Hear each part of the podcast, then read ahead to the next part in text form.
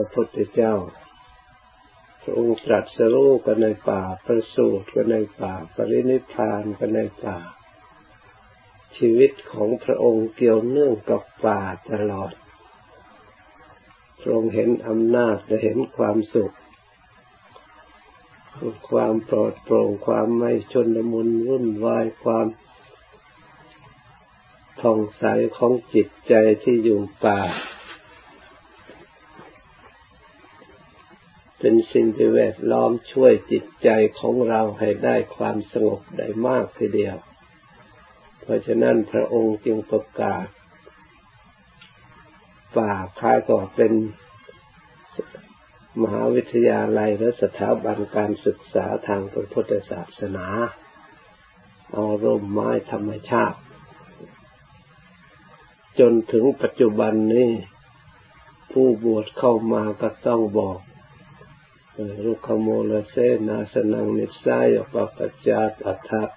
โวยาวจิวังอุสาโหกรณิโยนให้รุขโมลอยู่ป่า อยู่ร่มไม้ต่อมาท่านมีคนมีศรัทธาอยากจะให้พระอยู่นานๆก็เลยไปสร้างกุฏิสร้างวิหารพระองค์อนุโลมตามเพื่อสงเคราะห์ญาติโยมอยากจะออกมาปฏิบัติบ้าง มาภาวนาบ้างจึงมีวิหารโรมีวิหารขึ้นมา อัตโยโกทำมีอย่างคูห้าคูห้าคือธรรม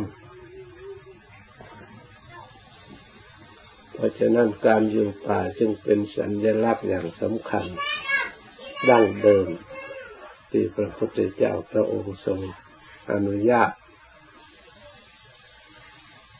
เราได้ไมา อยู่ตามเจริญรอยตามพระพุทธเจ้า พยายามรักษาเอกลักษณ์ไว้ ในทางพระพุทธศาสนา เพื่อความสงบเพื่อความสุข เพื่อความผ่องใสทางจิตใจของประชาชน ความเบิกบานของประชาชนส่วนใหญ่ โดยปกติเราไม่ค่อยจะมีเวลาว่างคลุกคลีอยู่ในบ้านในเมืองยิ่งปัจจุบันภาระเพิ่มขึ้นเพิ่มขึ้น บ้านเมือง พัฒนาเจริญมากเท่าไหร่คนยิ่งเพิ่มภาระมากขึ้น ไม่ใช่เพื่อความสงบเพื่อความสุข เจริญของโลกเนี่ยเจริญเพื่อภาระรับภาระ เจริญของธรรมเป็นความเจริญของเพื่อความสงบเพื่อความสุข เพื่อพองใสความหมดจด เพราะฉะนั้นพระพุทธเจ้าบังเกิดขึ้นในโลกเพื่อความสุขแก่ปวงชนทั้งหลาย เมื่อพระพุทธเจ้าบังเกิดขึ้นมาแล้ว พระธรรมคำสอนของพระองค์ก็ย่อมมีตามมา เมื่อมีคำสอนแล้วก็มีผู้ปฏิบัติ พระอริยสงฆ์ก็มีบังเกิดขึ้น เพราะอาศัยการฝังธรรมแล้วก็มีศรัทธาความเชื่อความเลื่อมใสปฏิบัติตามได้รับความสงบได้รับความเย็นได้รับความผ่องใสทางจิตใจ หาความสุขสิ่งใดที่จะละเอียด